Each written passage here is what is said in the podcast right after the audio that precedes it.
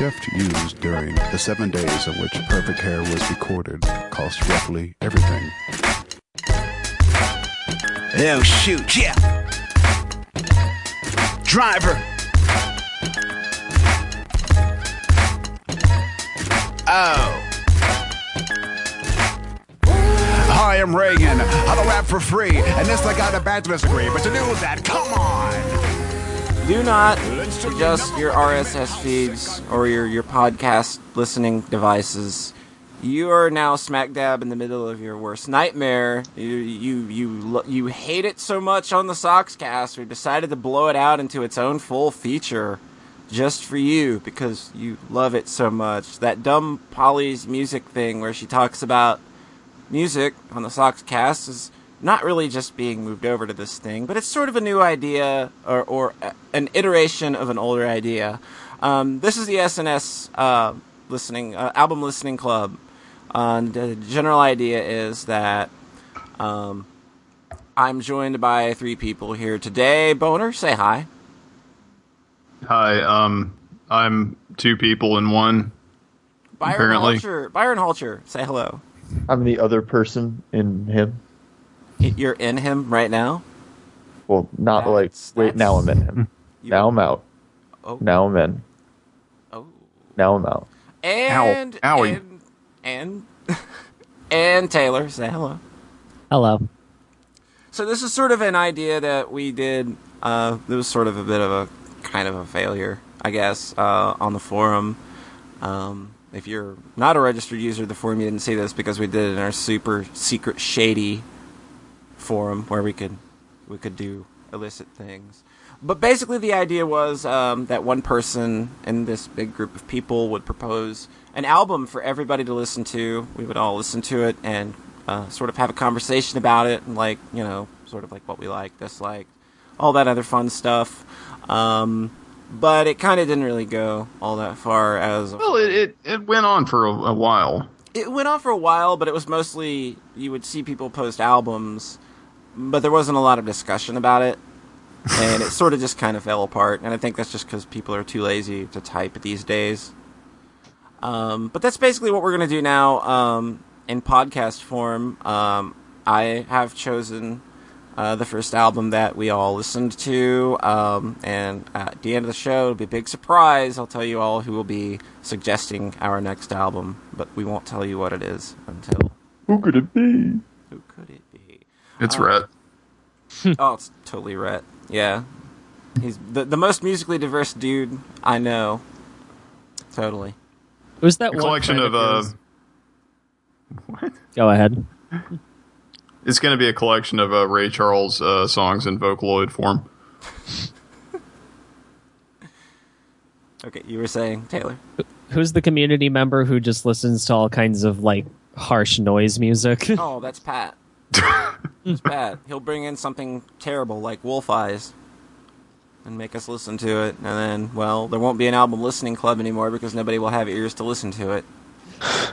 Wolf Eyes is terrible, by the way. Just, just I actually, I'm familiar. Yeah, they're pretty terrible. It's just, yeah. I'm not trying to sound like an old fogey, but it's just like there's noise rock and then there's just I turned all the faders and pushed all the knobs and now this is the thing that came out.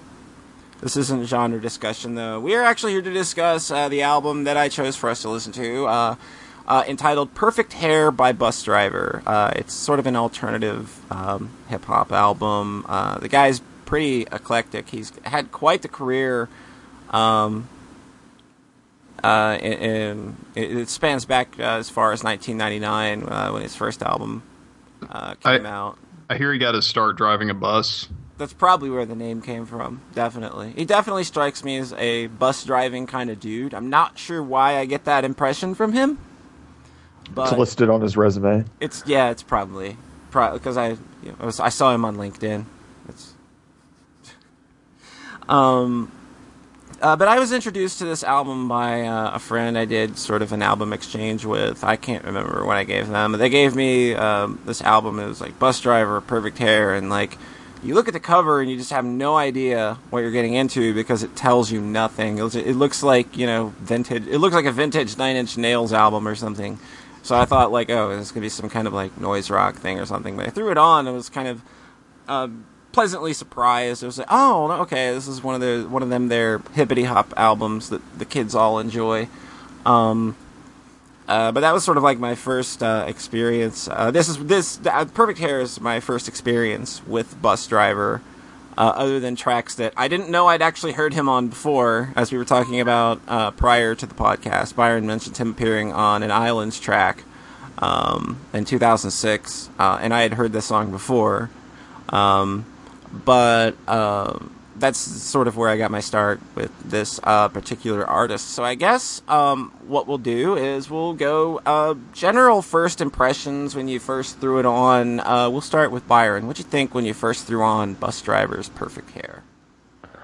Well, I mean the the first track. I mean, as it starts out, "Retirement Ode" uh, is really good. Uh, I, I, love the beat that it that it kicks into. But uh, I mean, the funniest part is kind of for the. I think it's the chorus. Really, um, there's just a guy reciting the amount that it costs to do different parts of the album, like a receipt of the entire uh, thing. And I think that that sets kind of a tone for the album. Uh, definitely that it's very introspective and it's kind of meant to be seen as more of like a meta album, if you will, that's aware of of where it is in 2014 hip hop, I guess. And I think bringing in uh, other people like Aesop Rock and and Open Mike Eagle uh, and Danny Brown are like very 2014 people uh, to have guest starring uh, on your album. So I thought that was uh, really good. Yeah, pretty cool. Retirement Ode. Uh, that's a great little track. I, actually like like when I first heard, like when it, when it first started, and I you know like obviously the cool little like you know the chef used during the creation of Perfect Hair cost approximately everything, you know, and, and then you go into him actually starting rapping, and it was just like, whoa, this guy's uh, just immediately got a very distinctive voice uh, and a very distinctive flow. I guess I would compare him to like may- maybe like Busta Rhymes, but without crack. um, and, and, I think that Retirement Ode, like the song in and of itself, is just entirely clever. Um, it's just like all these various things, and I, I just love the the, the the, the the constant refrain of "But you knew that, come on." And it's just like it, it, it's sort of like a fun track, but it's definitely got its introspective moments as well. So I think that it definitely sets up where the rest of the album is going in that it's both it's going to have a lot of fun and be very aware of itself, but it's also looking very seriously uh, towards some things on the uh, the, the inside. Um, I agree with the Busta Rhymes comparison. It certainly gets a lot more stark in uh, later tracks in the album. Yeah. Um, yeah, this album really does set the tone for it. It's kind of just like a listing, like back and forth, like it, it gets up and then it, it comes down, like uh, with the beat for it. Um, and um, yeah, the the absurdity of the uh, the listing, I think it's like uh, the backup singers each cost six thousand euros or like however many million reals or whatever yeah. it says. Um, yeah, they keep doing it in different denominations. It's not just like um, in dollars. It's always in a different denomination. Every right. Time something else is described. Yeah, a lot of a lot of surreal absurdity, and it's and that's like reflected in the lyrics. Like later in the album, we'll see that he um he kind of like plays with the sounds that different phrases make, even though they don't really um like maybe make sense or convey a specific meaning. Absolutely, absolutely. Taylor, what'd you think when you first threw on Perfect Hair? Okay, so last year when I heard about this album on the Needle Drop, I uh, listened to it once on Bandcamp and thought, eh. And then when you sent us the album link, I was like, oh, I've heard of this before, but I I've heard this before, but I don't remember anything about it. Mm-hmm. so I listened to it again, and this this I did eventually come around to liking it quite a bit, but this album took a while to grow on me.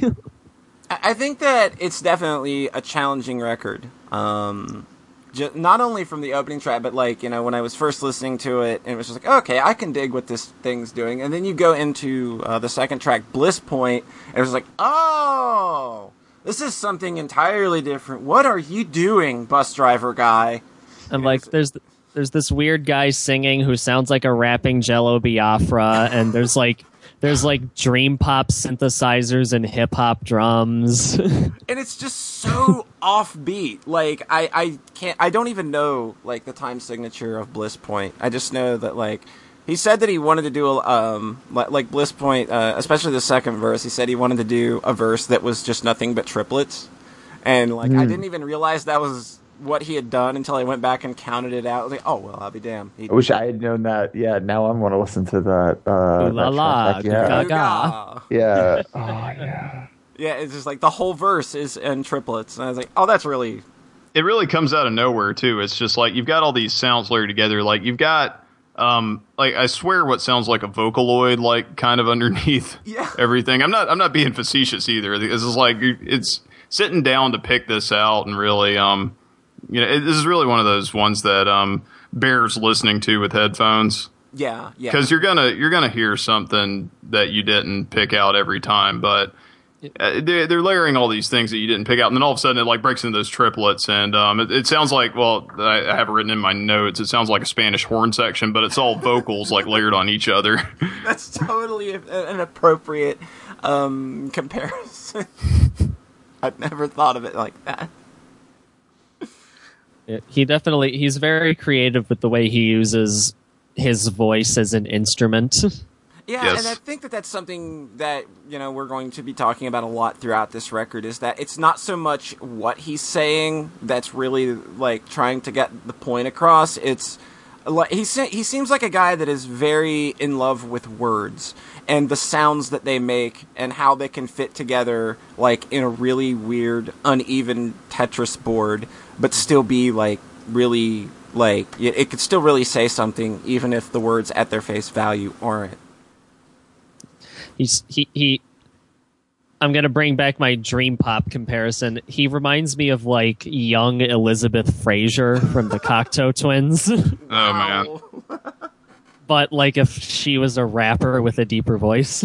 Yeah, yeah. in in term in terms of like the words themselves not always being as important as the way they sound.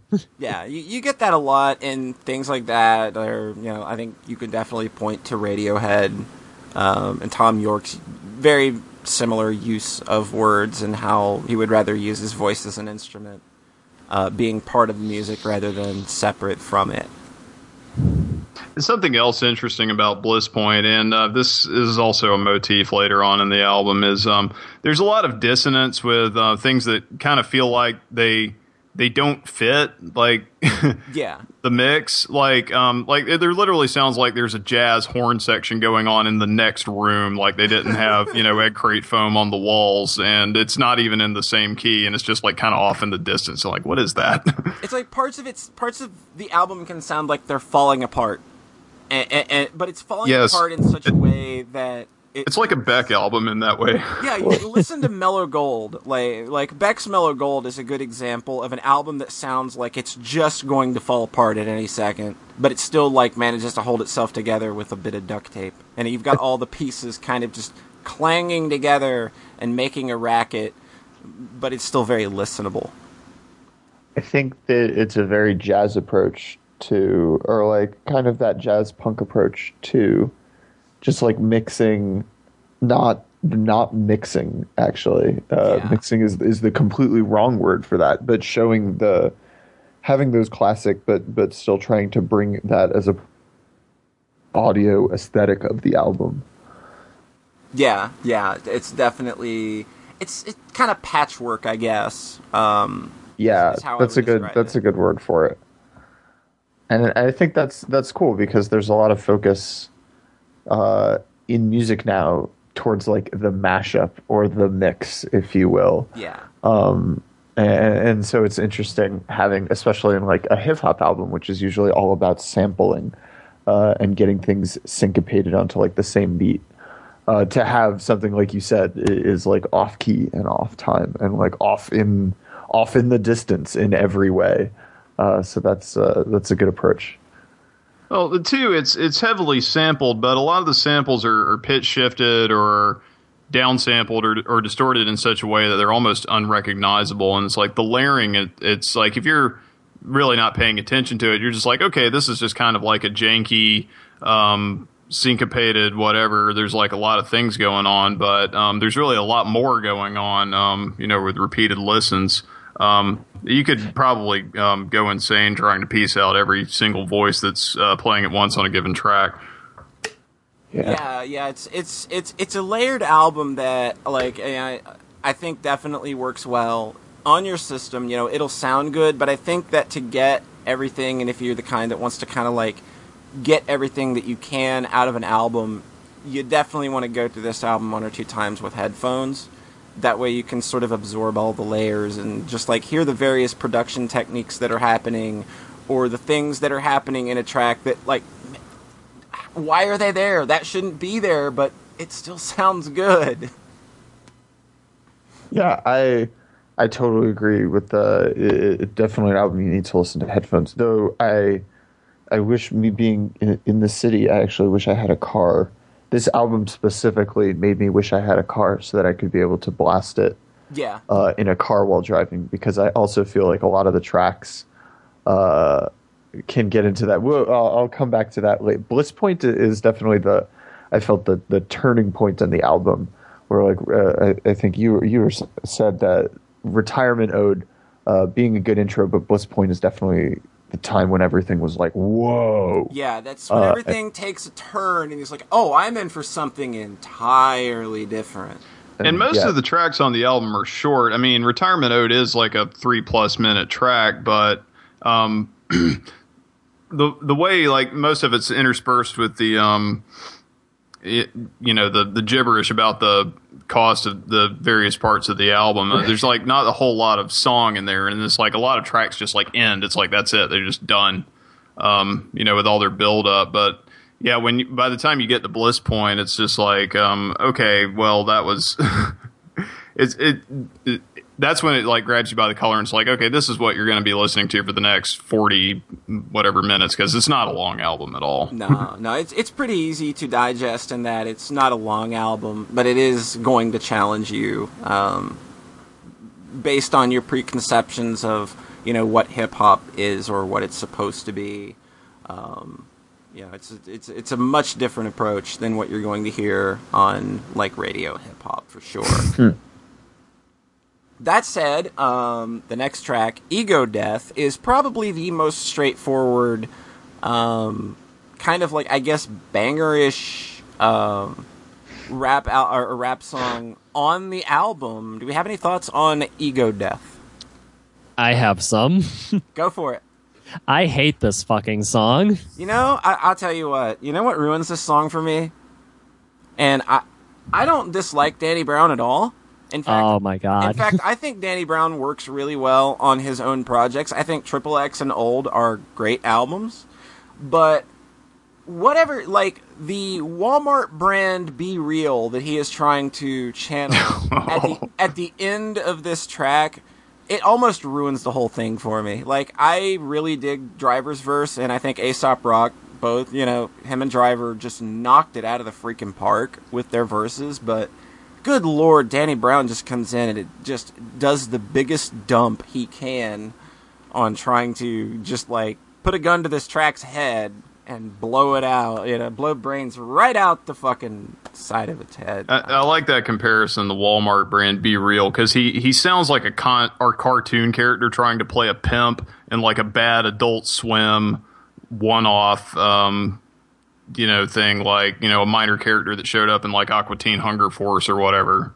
yeah, yeah. the voice is really irritating. Yeah. But yeah, that that verse initially like is what kept me from liking this album because I found it hard to get past this song for a couple of days. I, I do I do think that there, he has a very funny line about slapping his girl with his dick and it's not domestic abuse because she likes that shit. I thought that was pretty funny. Yeah. But I- I- also Go ahead. Also, I just think the refrain in this song is really annoying. Really, I like the. Uh, I actually liked uh, the chorus. I, thought the chorus was pretty good. Uh, that's Yes. like I Aesop Rock's like sing voice is definitely the worst Aesop Rock side that he could contribute to a track. I gotta say, I love his. Uh, the verse parts are good, but like when he tries to do his like R and B sing song, uh, I don't, just don't think it works out. I thought I think that just like the way that it works with the beat and just like the way that it's just kind of just as harsh and uh, yeah I think that like just I mean this is yeah I'm probably the outlier here but I actually liked uh, the chorus on uh, Ego. Well, no, I, I like how it like takes it down because the verses are so manic and just Yeah. like it's like you know like push and pull and push and pull and then it's just um that you know that chorus comes in and it's you know that lazy.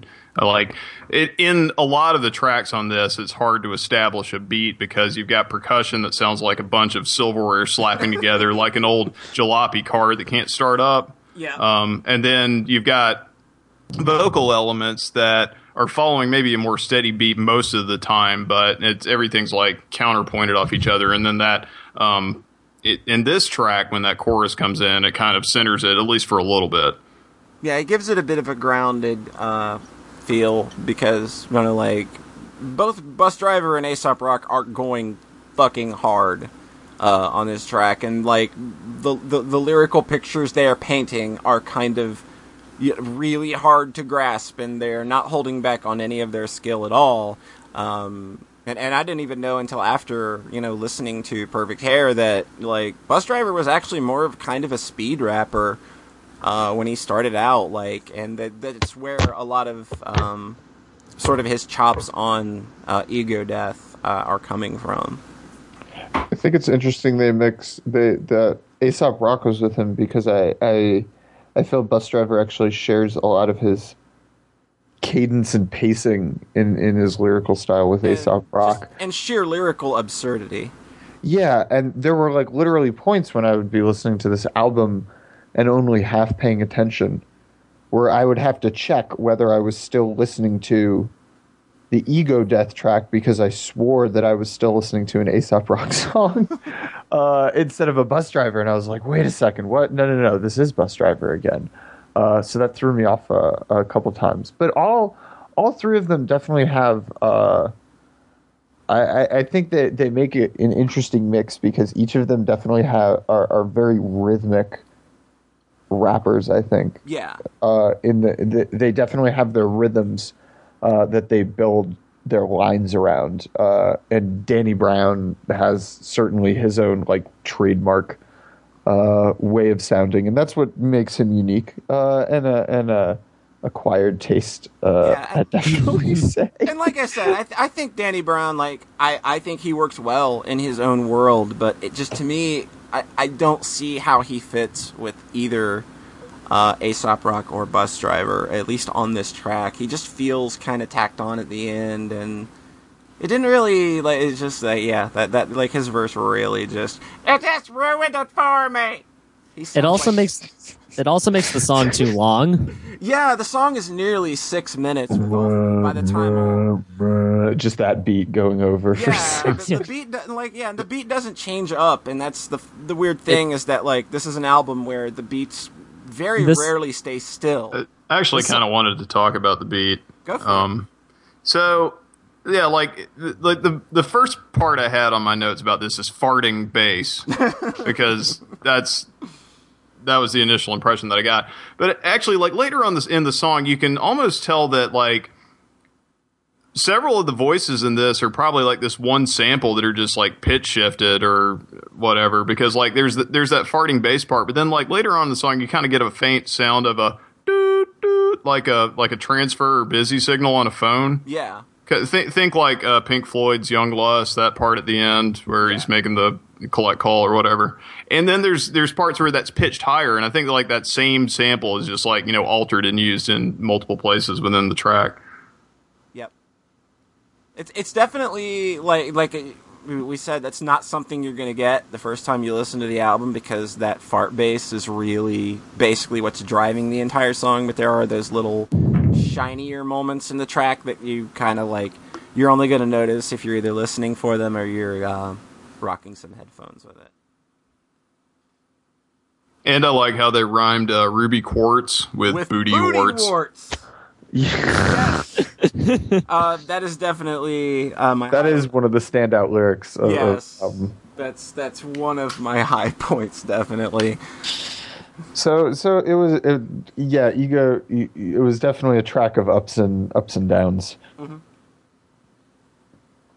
How's it? How you guys feeling about Upsweep? I was gonna say, is that a segue? Ups and downs. That's, that's segue. That's the best S- we're gonna Segui. get. That's, that's I It's can her do. That's as good as it's gonna get. I I loved Upsweep. Uh, personally, it was it was definitely one of my favorite uh, tracks, and probably the one that that I'll be returning to. One of the ones I'll be returning to like most often if I just like feel like listening to this randomly. Yeah, this is the first track that was really like, okay, this is my favorite track on the album. Like, it was the first time. That was the first one I really latched onto. Uh, my first time listening to the album because like, it it's a challenging album, and I wasn't sure what I thought about it by the time I finished it the first time. But I knew that I really liked Upsweep a lot. It's just, um, he's doing a lot of rap singing, and I usually don't like that a lot because I think most rappers should just not sing. But, Only when Aesop Rock does it. Well, and and um, it's got almost a reggae quality to it when he does that rap singing because a lot of reggae artists Yeah, or raga or whatever um, dub really- artists do that. yeah. Um. Damn. Yeah. That's that's. You took the words right out of my mouth because that was where I was going to go next. but um it yeah it is one of the more early melodic tracks and um it has a steadier beat and it's it's still got like the layered like the percussion that's kind of like janky and syncopated but you know with the with how um, rapid fire the lyrics are, they kind of counterbalance each other. Um, and like overall, it's like it, it's not a more challenging. I wouldn't say it's it, um, I wouldn't say anything up to this point has been so challenging as to where like I just can't enjoy this at all. But uh, this is one of the more um, you know it, it it it hooks you more so than like the previous three tracks have. Yeah, it's it's got um, um it's a little more accessible. It's a little more sugary, sweet. Um, it's not really more straightforward, uh, but it's definitely like if you listen to it the first time, it's not going to throw you off like you know some of the later tracks might. If if you've never heard Busdriver before, uh, and if you and if you like Busdriver singing, uh, his his album prior to this, Bows and Arrows, uh, is actually really pretty good too. Uh, it's very similar to a lot of the stuff you'll hear uh, from songs like uh, Upsweep and later when we talk about things like Motion Lines. Um, uh, so, any other thoughts on Upsweep? if you were into the beat on that, uh, uh, Polly, you'll you'll probably be happy to hear it. It's by uh, an artist, I think, out of California called uh, Mono/Poly, Yeah, Um, yeah, I know, I I've heard of um, who's really great. Uh, and if you're into into the the beat on Upsweep, definitely check out his uh, album. His like uh, Golden Skies, I Yeah. think this is a recent one. Uh, is like is definitely totally in that theme. Uh, has very similar like production style. Uh, so check that out because that's like uh, very similarly. Uh, uh, it's just amazing. Uh, it's a really great. Uh, de- definitely one of one of my favorite production pairs. I think on this album with uh, with Busdriver style. Yeah, I think this is Upsweep is like the start of my personal point where this album sort of hits its stride. yeah. I think like this and the next three songs are probably this and one song we'll get to later is probably like my favorite part of the these three songs and the one later is probably my favorite part of this album. Mhm. And yeah, Upsweep it does it does have that kind of a sh- s- t- almost like sugary sweet element to it, but it's got a lot of like weird stuff going on in the instrumentals and like the echo mixing in some parts. A lot of just- almost uh, like space rock or spacey um, elements uh, in a lot of tracks on this album. Yeah, this this song is definitely it's got a distant sound uh, in the the uh, the beat and the overall production. Yeah, I think I think the words "film score" were uh, you know something that kept popping up in my notes as I was Yeah, yeah. trying to codify uh, the you know what I was thinking when I was listening to this. I think this is the track where, uh, at the end of some of the phrases in the verses, when he like clips off one of his phrases, it does that sort of analog delay ish And self oscillations. So good. Yeah, I love that part. That it's a neat little production trick that really elevates the song for me. Yeah, I definitely, and I'm also definitely with you that I think that uh, Upsweep and the next few tracks are like I think the core of what make this album just like really cool um, and and make it really stand out. Uh, especially for me, I just I think like those those three tracks are simply amazing. Yeah. So um, when the tooth-lined horizon blinks, Is that a Coheed and Cambria mic. track? That's a Coheed and Cambria track. I'm sorry. No, this this is uh, the next track. Um, uh, a very weird song title. It was sort of like the first song title that jumped out at me when I was like looking at the back. I was like, oh, okay. When the tooth line horizon blinks. This is some indie rock shit, isn't it? yeah, it's like looking at the names of some of the songs. You know, when you first you're just holding the CD and you're not really sure what you're holding on to. Like that was the one that jumped out at me. I was like, oh, okay. I'm gonna be listening to something really weird. And it turns out I was, but I was definitely pleasantly surprised. Um, wow, this did, and this out uh, and this one features Open Mike Eagle. Um, and uh, yeah, this is good lord, one of my favorites uh, on the album. Uh, Uh, this just- this song is really good. yeah, yeah, I just I love the way like I I almost feel like this song is in my mind this song is what Ego Death was trying for but with a little more variation and sort of liveliness to it. yeah, and and substance as well. Yeah, it's cuz it's got it's got a bit of a harder driven beat than the songs that surround it but it's also got some more of that wackiness and that sort of atypical atypicality that Busdriver injects into most of the rest of the album. Yeah, yeah, yeah. I also I like the part about drowning my voice in all this broken delay, and then you hear the delay all over the place. It's really cool. I like. and I and I, I like how like that sort of low down like Moog bass line is sort of accented with that higher sort of chimier kind of synth sound and yeah, it's a really cool contrast. and I don't know I just like that that blink me away from here refrain throughout the song and I think Open Mike Eagles verses are really good on this too. Oh yeah, he nailed it. Just so this those is- are some great verses from Open Mike Eagle, but it's no surprise because I, I don't think Open Mike Eagle's done anything that I dislike so far. Yeah, I feel like um, Open Mike Eagle's uh, delivery is, uh, you know, it's an interesting contrast to like the high energy production of the rest of the track because he's he's got like a almost bordering on Snoop Dogg like laziness to his delivery, but it never really like lags behind. Um, it mostly this song reminds me of Gnarls Barkley tracks yeah, like a Mm, um, Go Go. Gadget Gospel or Transformer. Um, and actually, some of the slower tracks on this remind me of slower Gnarls Barkley tracks. But um, yeah, talking about the lyrics, like that "Blink Me Away from Here," and then like the mentions of Hell Hellfire Club, and um, like we were talking about before, I, I did no research on this before we started the podcast, so I don't know if Hellfire Club is like the name of his um, posse or record label or whatever. Or if he's just like a really big X Men fan Yeah. um, and like you know blink blink me away from here like the character blink like teleport him away from here i don't know if if you're familiar like with Open Mike Eagle's work, um, and like Busdriver and Milo, um, all th- they are in Hellfire Club. It's sort of their little rap collective that they're in with a few other people. Um, and they have a free mixtape out that um, you can uh, check out on I think it's Bandcamp. So Yeah. you know, if you want Yeah, to, they have all their stuff.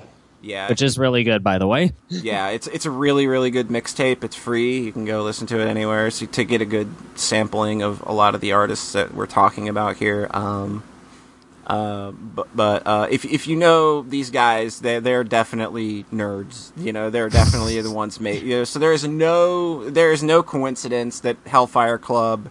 And Is an X-Men. yeah, and "Blink Me Away from Here is a reference. Even though you know it's a catchy little phrase in and of itself, um, but it's definitely you know that there's a reference there because of just how dorky these guys are.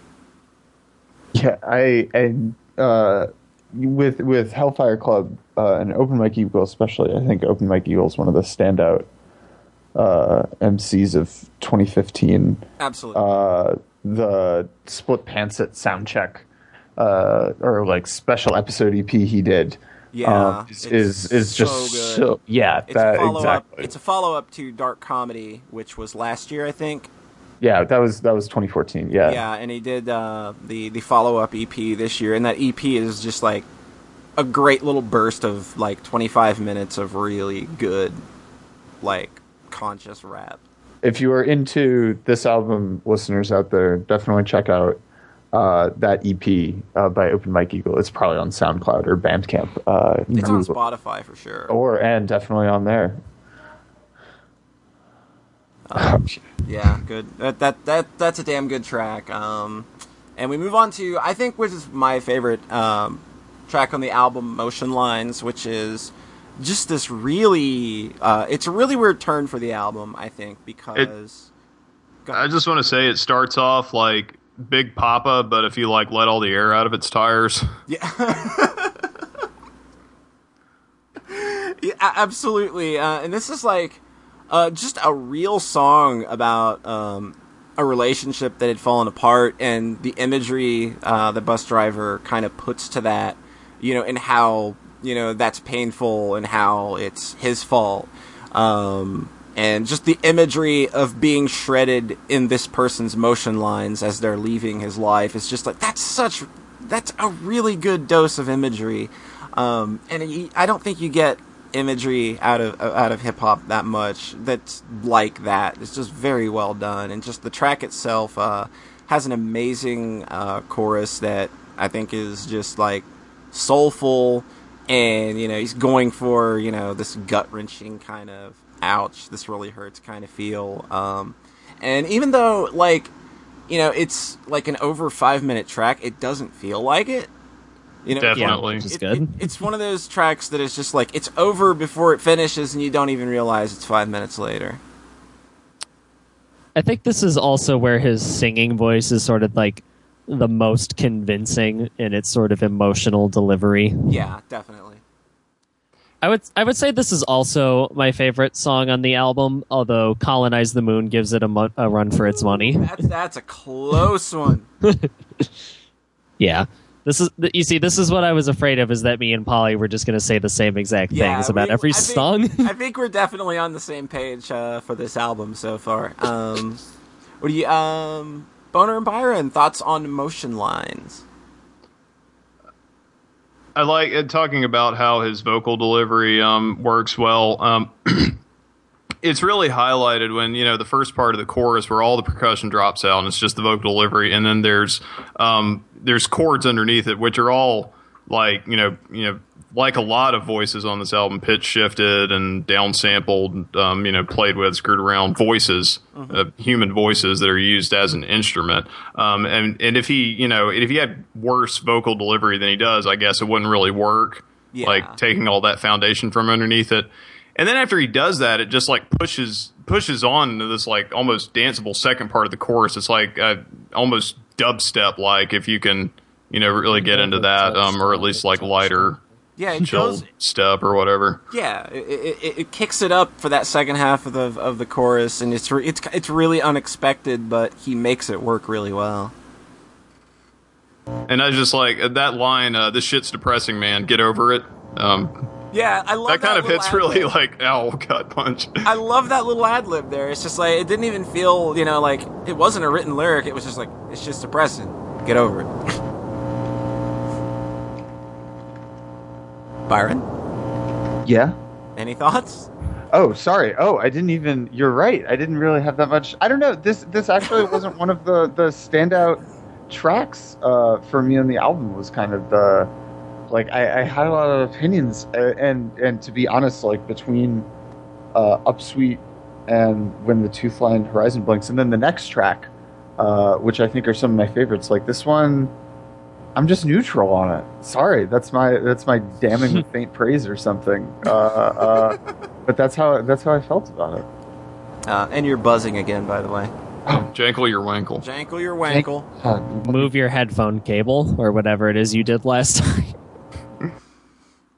there it goes. Okay, so we move on uh, to Eat Rich, which again is another kind of sharp turn for where the album is going to jerk you for the next uh, few tracks. Uh, you know, where you had these very atmospheric, soulful, um, very melodic, uh, albeit you know pitched and distorted and tuned down to crazy, you know, weird, um, you know, segments. We go into Eat Rich, which has more of a traditional kind of rap flow, but is still kind of off kilter in uh, its own little way lyrically, um, uh, as well as just it's it's it's kind of it's a beat that's kind of similar to Retirement Ode, but it's a little more subdued in that it's not uh, kind of um, as off its rocker as it might seem. Uh, any other thoughts?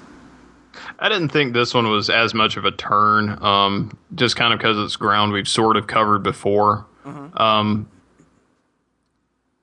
most of the voices in here, I mean, it's, it's got that weird Atari bass and it's got that uh, that siren sample or whatever that they uh, pitch shift upward until it almost sounds like a you know a reel to reel deck spinning off the reel. Yeah. Um, but other than that, it's like not not a whole lot that special going on here. Um, the line, the like the main hook line, you know, it's like I'm so hungry I could eat the rich. Um, I mean, it's cliche, but his delivery, you know, kind of pulls it off. But uh, other than that, this one just didn't stand out. Yeah. Oh man, I I loved it. I thought I thought the hook was was gold, and it's definitely my favorite of the the music videos that came out of this uh my album uh, album too. So I guess that that makes it one of the singles probably. Uh, Uh, yeah, Eat If Rich. singles account for anything in in 2015. yeah, like uh, it's definitely like a weird choice for a single, but again, I think that it's kind of got a bit more of an accessible sound, so I guess I can see why that would be a single. The music video for it is pretty good. it definitely feels like kind of one of the more poppier tracks. Yeah. I guess I would say um, towards it. So so yeah, I definitely. It, this is the one I would probably expect to hear on like a college radio station, uh, something like that. I enjoy this track, but I'm kind of with Boner on like, yeah, it, it's not really a standout for me. And I actually didn't watch any of the music videos for this. I wasn't aware that there were music videos for this album. Yeah, it's it's it's a good track. It's not bad. I think that it just kind of like like and, and what I meant by uh, it's a turn is I mean that like um, you know from you know upsweep through uh, motion lines. You know all of these tracks are very atmospheric and dreamy, and um, they they they kind of have sort of deeper you know philosophical meaning to where the lyrics are going.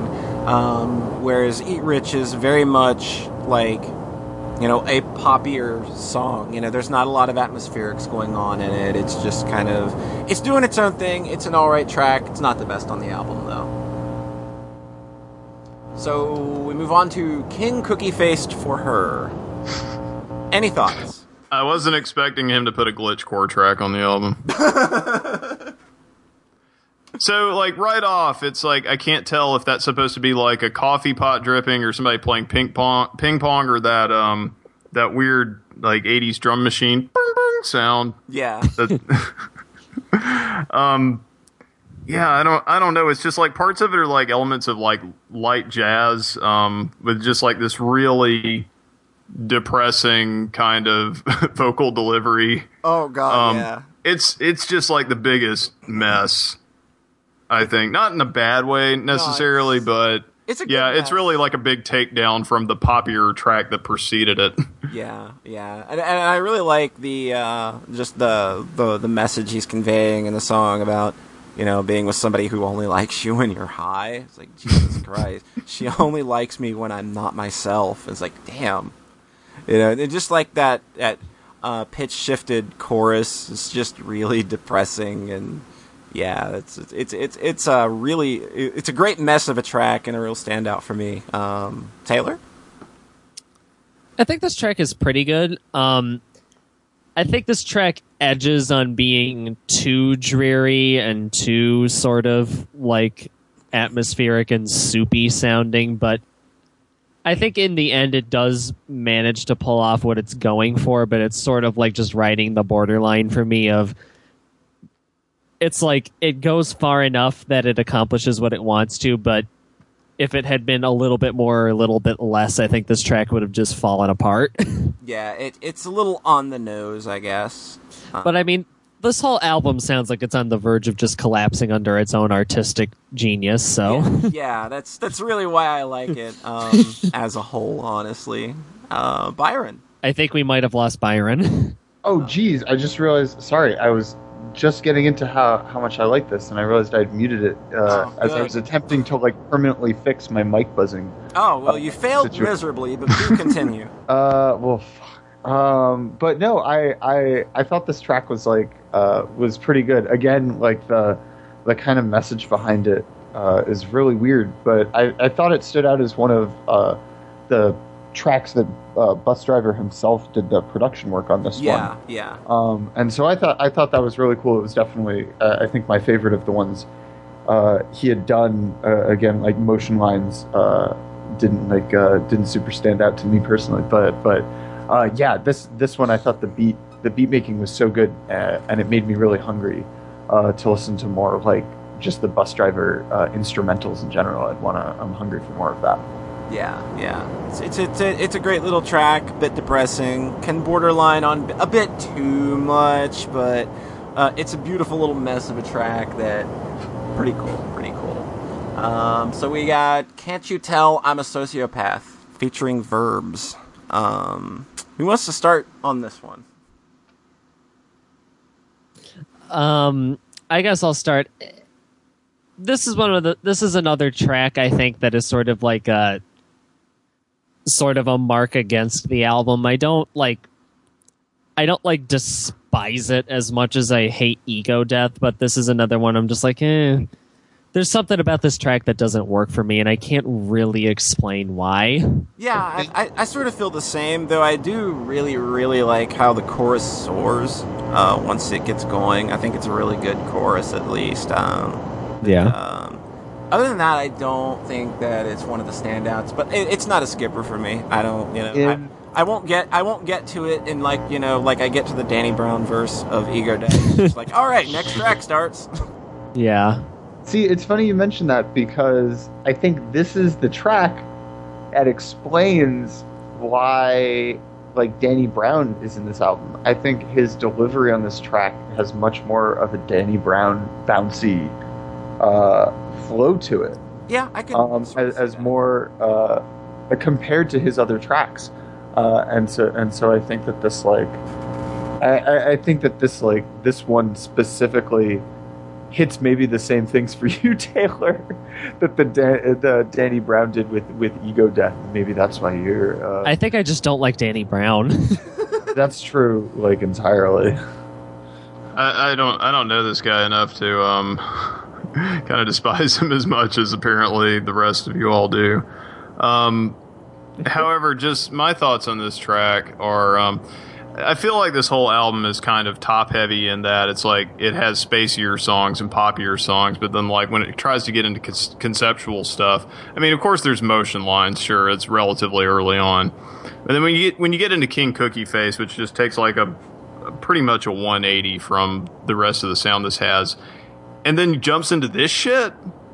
Like, like I can't tell if it's like this weird carnival, um, I don't know, polka music or yeah, it's, whatever. it's it's a weird weird beat um, that uses a lot of just like from out of left field instrumental um, that's just kind of like well okay that's dun, dun, dun, dun, dun, dun, Yeah, I, I swear it played the Final Fantasy Win theme at one point in there. That's I definitely assumed that it was sampling from some SNES or some. I, I mean, maybe not, but that's definitely what they want you to think that it's just sampling some like two bar riff from a from a fantasy game. yeah I I can definitely hear that while listening uh, to this track definitely I'm I just around feel like if. I feel like some track order tweaking might have been in order if you're gonna have weirder stuff, um, you know, mixed in with like the spacier. Yeah, I just wouldn't know where the hell you'd put this.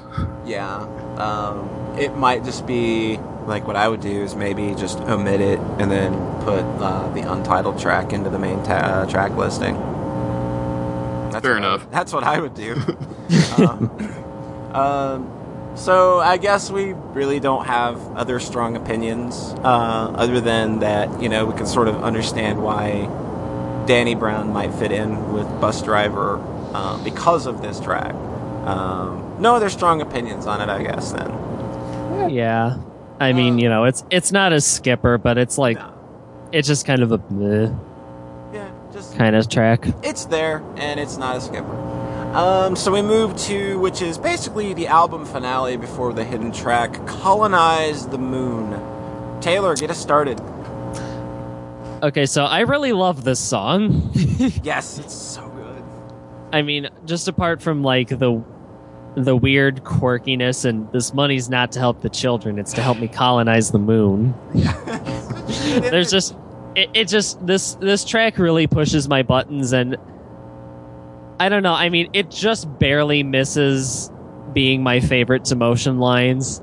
I almost feel like this song is like the perfect mirror image to retirement ode to sort of close the album because it's got the more manic off kilter verses juxtaposed against some of the more spacey and like in line with that motion lines tooth line horizon kind of atmospheric elements in the choruses Absolutely, yeah. and there's there's lots of neat stuff going on with the instrumentals and the production in this album and, and especially on this song in my opinion and Yeah. yeah, i don't know this is just this is one of those songs that ended up in my spotify playlist so yeah, it's it's really just a fantastic closer.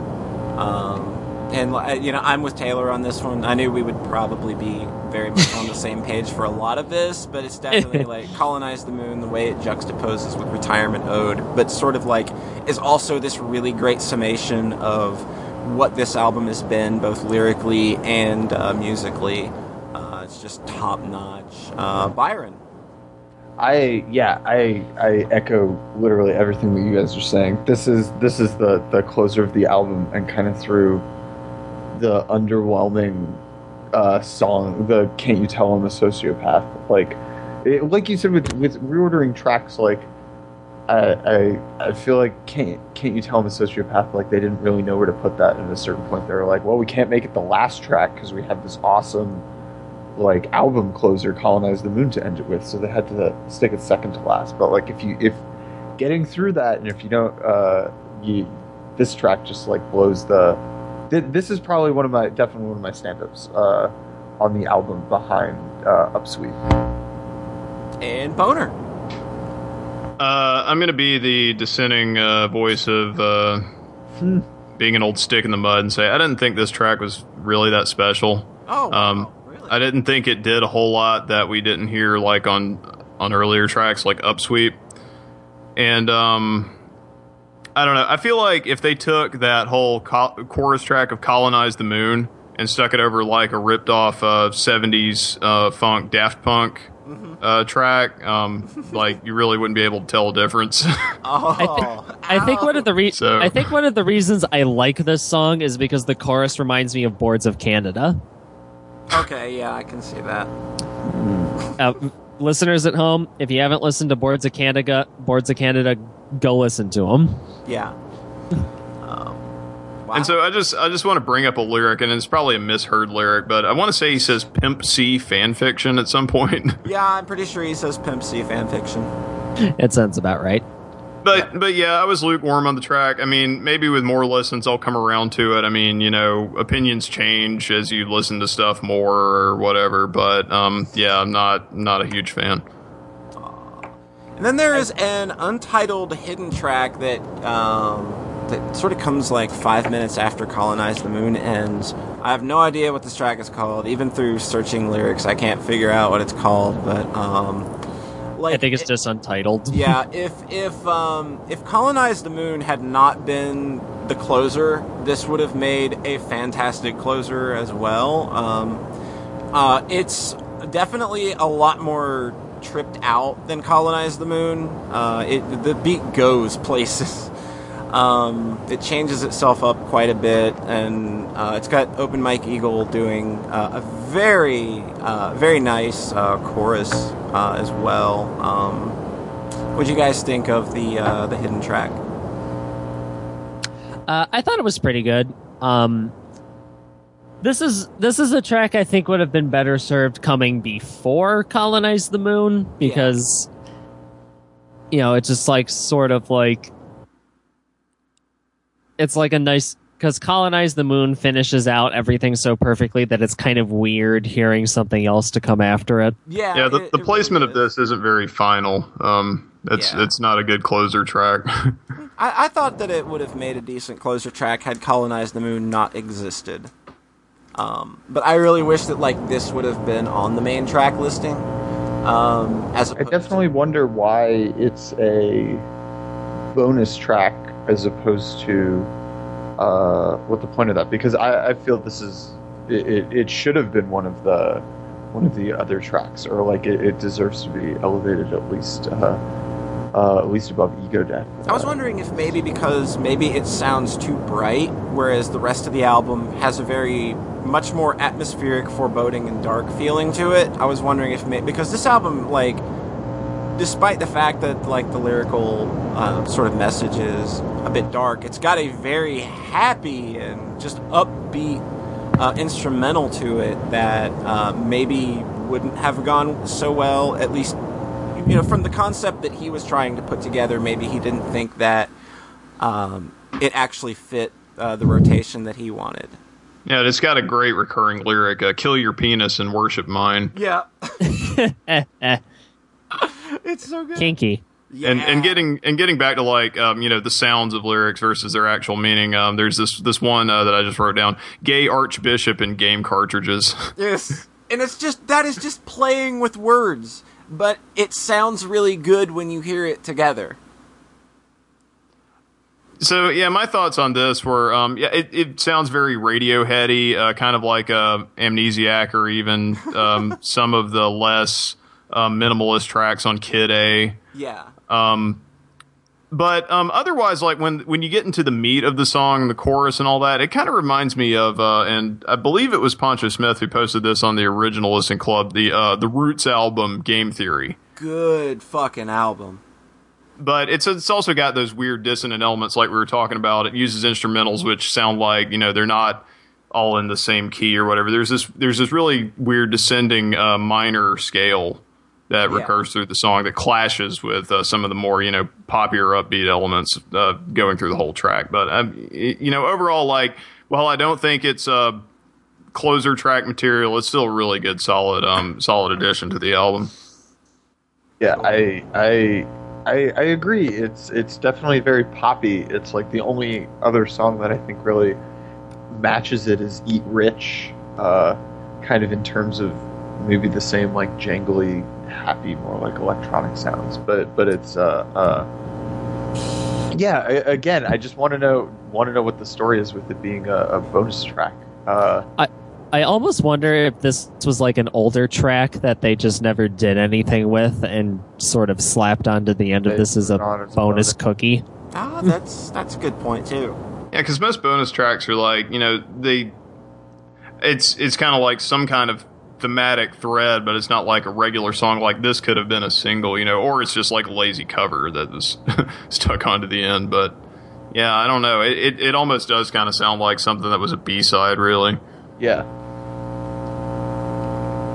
Good track nonetheless. So, um, I guess we'll wrap up with the uh, uh, final thoughts. I'll give it a, uh, uh, a a good old college try here with final thoughts. I adore this album.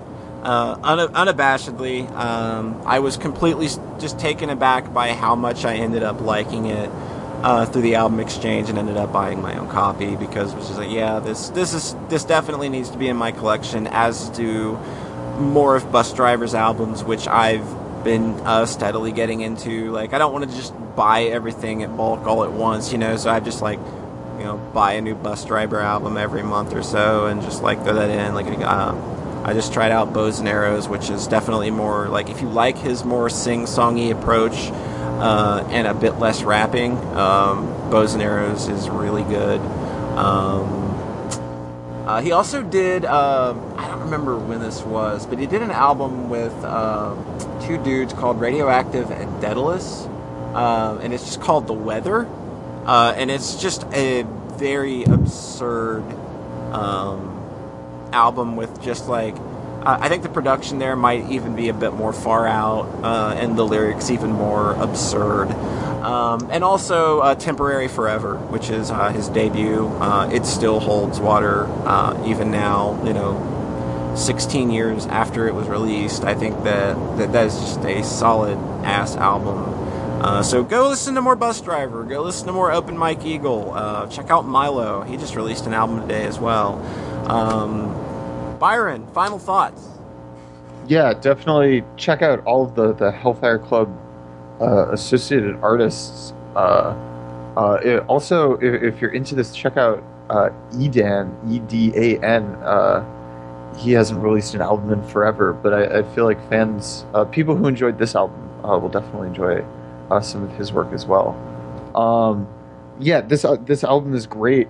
Uh, I thought it was. Did this come out in 2014 or 2015? 2014. 2014. Well, it's definitely okay. That makes that that it, I, I, think it's very, I guess, reflective um, of, of kind of what I consider like indie hip hop uh, in 2014. Yeah. Um, and, and yeah, I love the different production, uh, the different people uh, he pulls from his beats uh, being based in like hip hop and electronica um, and and each each it, it's very eclectic, uh, and sometimes that works in that you get a lot of different stuff from him. Uh, you get a lot of different sides to Busdriver, and sometimes like maybe you don't get the best side of him. Um, but it, it's definitely an album that I I see myself coming back to when I'm building playlists, uh, and I need to pick out like one song from this album uh, to pick between. Probably uh, Eat Rich uh, is the one I'm, I'm going to be spinning uh, over and over again. Taylor. I ended up really liking this album. it it took me a while to get around to this because this isn't honestly like my usual fare for listening, as uh, you might be finding out soon. Yeah, I, I, like the reason I picked this is because I wanted to like try and throw people um, out of their element, uh, which is something I like to do with music is throw things at people that they either don't normally listen to or I don't think that there's a chance in hell that they'll like, just to see like you know how can you open up and talk about it critically even if you don't like it um, and things like that. So I like throwing people a curveball every now and then, seeing yeah. how that lands. Yeah, it's a very it's a very sort of I get the sense that this is sort of like a troubled sounding album in my mind, but it sort of pulls itself together with its own bombast and eclectic sensibilities and its own weird approach to its production and lyricism. And yeah, overall, it's a pretty good album, despite the fact that there's one song that I absolutely fucking despise and have taken off of my phone for car listening. Wow. I'm sorry. I hate Ego Death. Oh my god. Ego Death died a death. Yeah, that made sense, didn't it? Ego Boner. Death when Boner, final thoughts. um it's a very good album. I don't think it's going to be entering my heavy rotation anytime soon. The, some of the gimmicks wear thin. It's like, yeah, it's interesting that the album sounds like it's falling apart, but there's only like so much of that where, like, for casual listening, it just kind of gets grating. Um, it, this definitely stands like multiple listens and like analysis of what, kind of what's going on because it really rewards paying attention and uh, you know repeat spins, but um, it kind of made me want to go listen to Gnarls Barkley again. So I'll That's probably not be... a bad thing. That's not a bad thing. Gnarls Barkley is pretty rad. Um, but yeah, there's I, I, I hear like you know I hear like influences in it like like you say Busta Rhymes um with the whole delivery where it's like um it's it's rapid fire and it's really affected. It's almost like Busta Rhymes by way of uh, an adult and Peanuts, like that that trombone womp womp womp sound.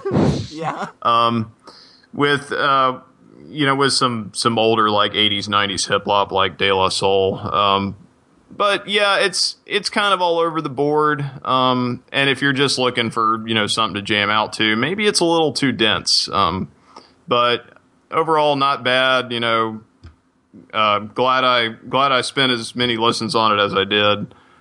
Um, yeah, I, I give it. Uh, if we're going for numbers here, I give it um, three chicken wings out of twelve fish sticks. I like. I like. Man, I want some chicken wings now. Because I had three some chicken right wings before are are equivalent to um, twelve fish sticks. You know, it's it's a three to four kind of thing there. I had chicken wings right before this recording. I I despise you.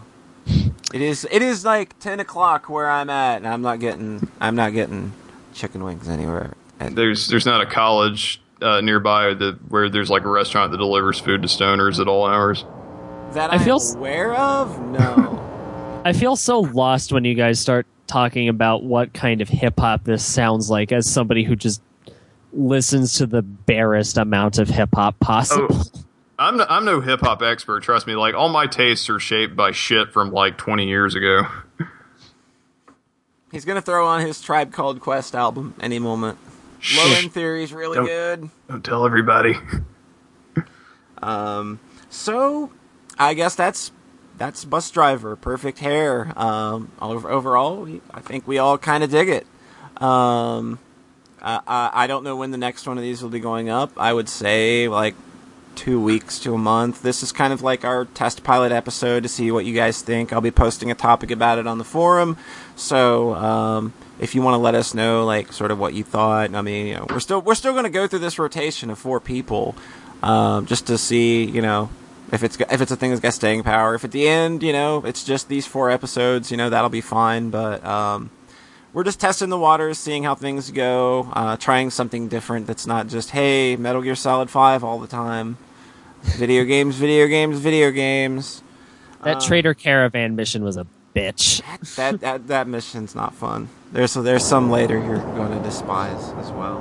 Believe Uh, me. Uh, I've I can feel it in my bones. That might be a clue. Is that might be a clue? All right. Uh, so um, Taylor, Boner, um, Byron, thank you guys for coming in. Taylor, you're next. Yes, I am. You're going to be recommending an album for us next. Uh, we're not going to tell you what that is. So uh, I have a s- I have a stack of CDs in my hand, and I'm trying desperately to decide which one it's going to be. So long as it's not Wolf Eyes, I'll listen to anything. Be careful, I might make you listen to Deathspell Omega. Oh no. Is that a Final Fantasy boss? Keep, keep in mind, I am the resident black metal fan here. Yes, I know. Yes, I know. um, so, uh, thank you for listening again. Let us know what you thought, um, uh, and uh, listen to more Busdriver and listen to more Death Grips while you're at it.